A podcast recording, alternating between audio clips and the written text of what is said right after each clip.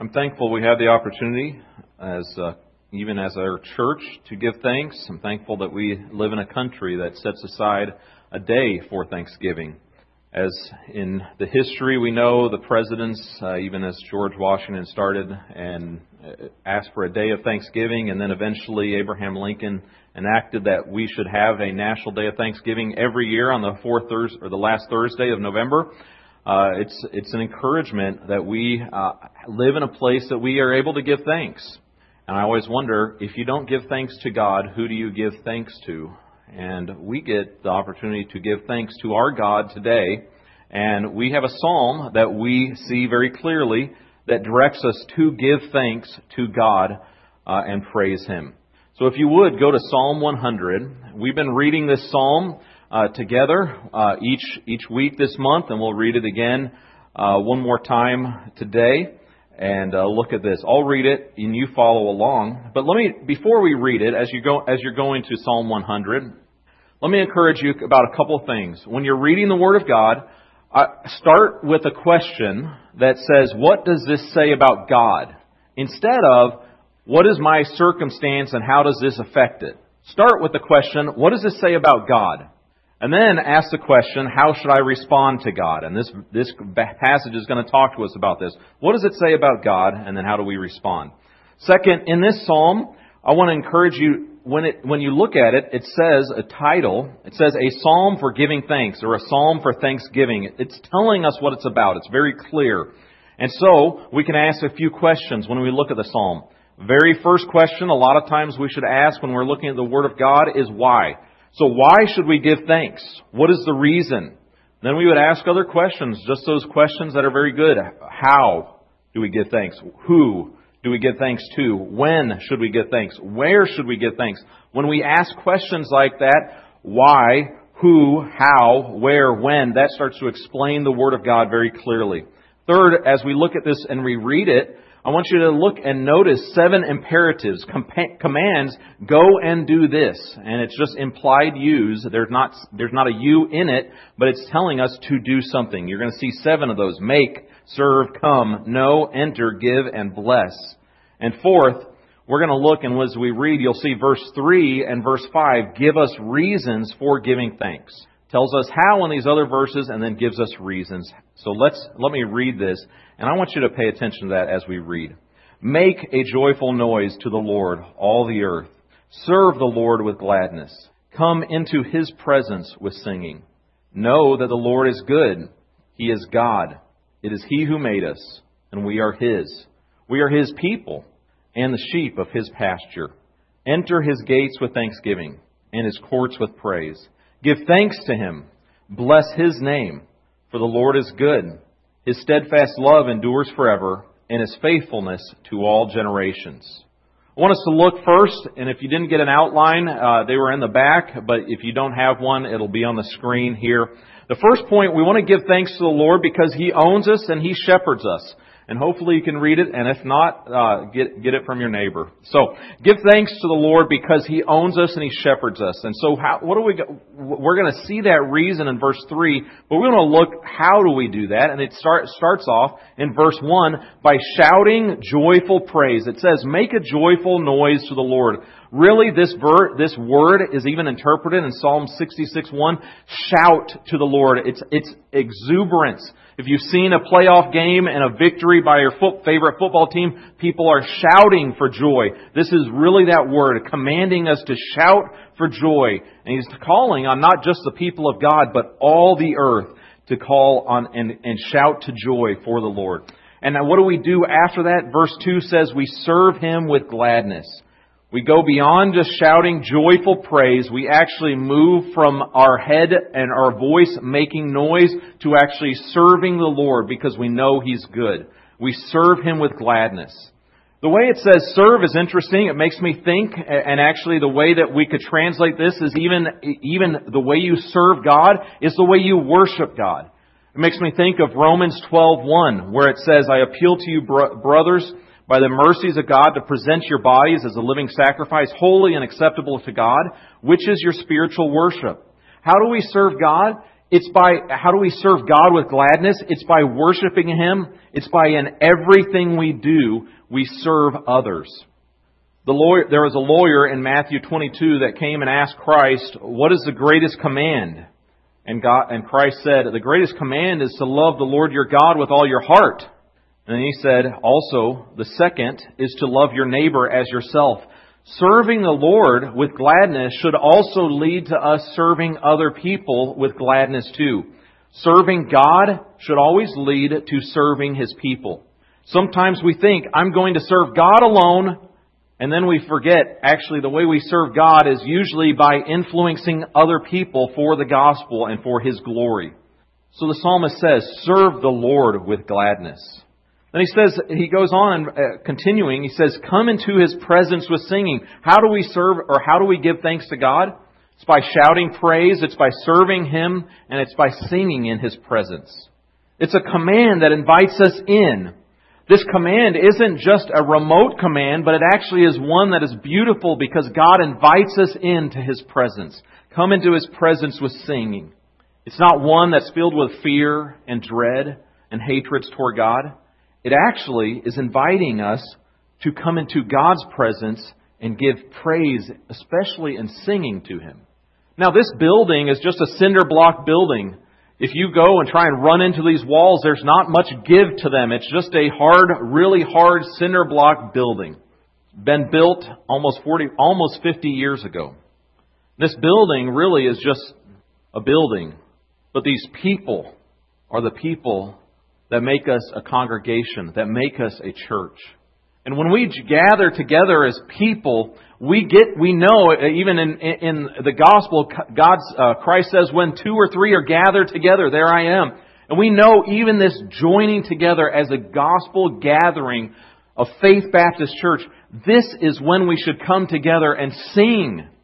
Come into His presence and sing. Shout out to your Lord and sing to God. You may be down and had a difficult week. Could have been one of the roughest weeks of your life. News that you may not have wanted to hear. And even if you don't feel like you can sing, come and listen to your brothers and sisters in Christ singing out. And even as you hear them sing, and as you're frustrated or going through difficulty, it encourages your heart. And eventually, when we hear that over and over, we want to join in and sing as well. Sing to the Lord.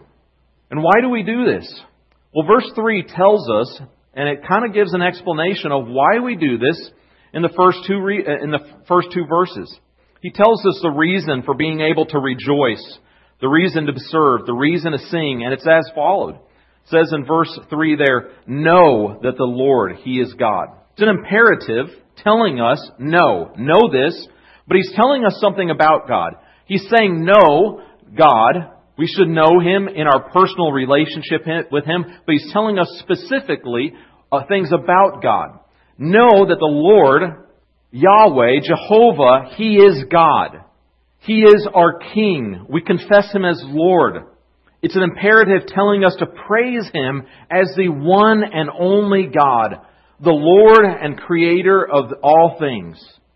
And He tells us what He wants to know in the next three what He wants us to know in this verse. He tells us to know that He's God, but know He is God, know that He made us, know that He owns us, and know that He shepherds us.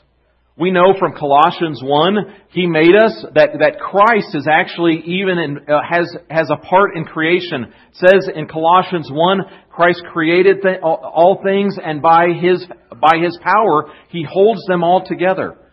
We know God created all things. Christ had a part in it. The Holy Spirit did. He made us. He created us. He owns us. And He tells us that. He tells us in verse three, He, we are His. And it's actually interesting in this phrase right here, we are His, we are His people. You may think, well, maybe the psalmist was just, you know, made an error and copied and wrote the same thing again. I think it's an emphasis on God's covenant people. And he's obviously writing this psalm to Israel. But we as children of God, because we entered into the covenant uh, of Christ, because He's redeemed us, because He saved us, we get, we are God's people. We realize God's telling us specifically two times, even very, if you have a, even if your life is so difficult and things have been terrible, you look at this and know this truth. We are His. And He repeats it. We are His people. What a blessed thought to know that we've been redeemed by Christ. What a blessed thought to know that we are His and He owns us. And not we ourselves, as it says in other in other versions. And then it says very clearly that we are the sheep of His pasture.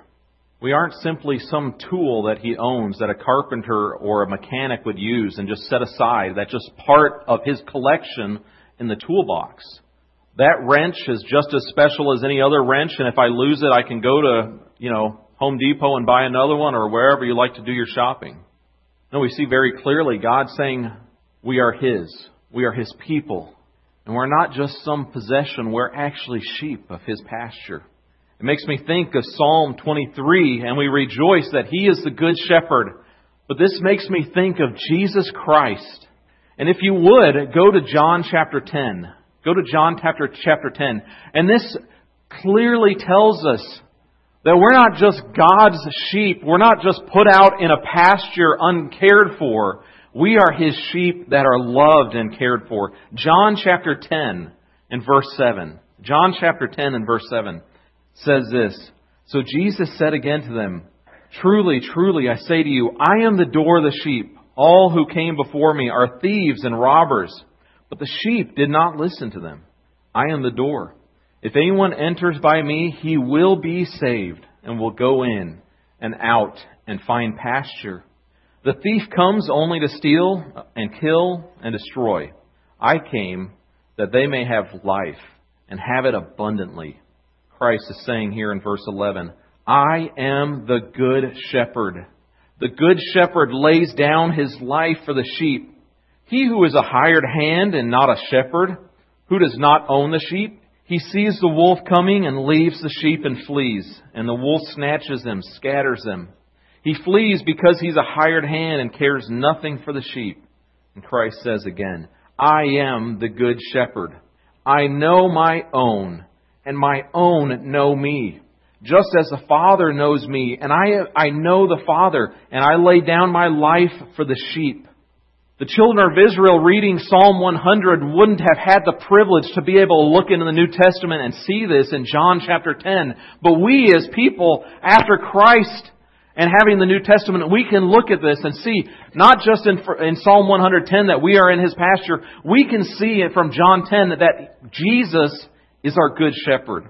He laid down His life for us. He gave His life so that we may be part of His people. And He personally cares for us. And if your life is difficult and things are going on, know that this standing never changes. We are His. He owns us. Christ calls us His own. He is the shepherd, and He laid down His life for us. No eternal harm will ever come to any, any sheep that is cared for by the shepherd. The great shepherd will never allow harm to come to us. We are eternally secure in Him. Let me encourage you, if you don't know Christ, if you've never trusted Him, if you've never accepted Him as your Savior and said, "Let Him be my shepherd," today, as we get to give thanks to God and we celebrate with a meal, today would be a wonderful day to you. In the greatest way you can express thanks to God, to by, you would say, "God, I repent of my sins. I turn from it and I trust You. Because You are a good shepherd.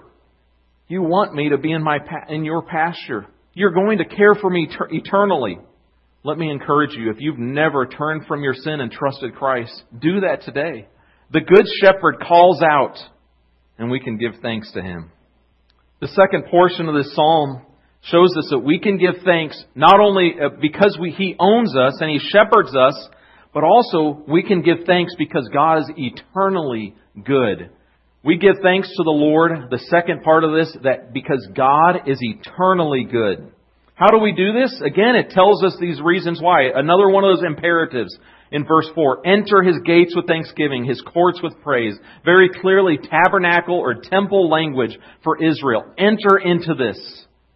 And we know that we can be part of His sheep in His pasture, as Jesus said. He is the way. And He said in John fourteen six, Jesus said, "I am the way, the truth, and the life. No one comes to the Father except through me." And we can enter in and give thanks and praise to God because we have access to Him through Jesus Christ. Jesus Christ, our King, the Good Shepherd, has given us access. Praise His name. He says, continuing on there in Psalm one hundred and verse four, "Give thanks to Him. Bless His name." Two more commands. Now, in the Old Testament, as you would enter into the into, as you would enter into the temple, you would usually bring a sacrifice. And I think this language is here, bring, going into the courts with praise, into his into his presence. What would you bring? It would be a spotless lamb. Praise God, Christ took that and was our spotless lamb. And He rose from the grave and can give us eternal life. But what do we give as an offering to God? We bring and we give offering of thanks and praise, blessing His name. And why do we do that? Why do we praise the Lamb, the worthy Lamb? Look in verse five. For, that word tells us, this is like a because. This is the reason why. Why do we enter into His gates? Why do we praise Him? Because, and the psalmist tells us about His character, because God is eternally good, He's eternally loving, and He's eternally faithful. He's good in all that He does. God is eternally good in all that He does. All throughout the Bible we hear over and over, God is good. Psalm thirty-four eight says, "Oh, taste and see that the Lord is good." It's one of His foundational characters. God is good, and it never changes. Yesterday, today, and forever, He's always the same. He's eternally good. And He's also eternally loving. It says in verse five, "His steadfast love endures forever." What a beautiful phrase, emphasizing His love. It's not just love, it's steadfast love. It's not just steadfast love, it's steadfast love that endures forever. What more could you say? What more could you say in your Valentine's card to your wife? "I love you. My steadfast love endures forever." Well, that would be beautiful. That's what God says to us. His steadfast love endures forever. And you don't have to turn there, but let me read what this steadfast love sounds like from Christ in Romans eight thirty-five. Romans eight thirty-five through thirty-nine says this, "And think about the steadfast love of Jesus to His people. Who shall separate us from the love of Christ? Shall tribulation or distress or persecution, famine or nakedness or danger or sword? As it is written, for your sake we are being killed all the day long. We are regarded as sheep to be slaughtered. No, in all these things we are more than conquerors through Him who loves us.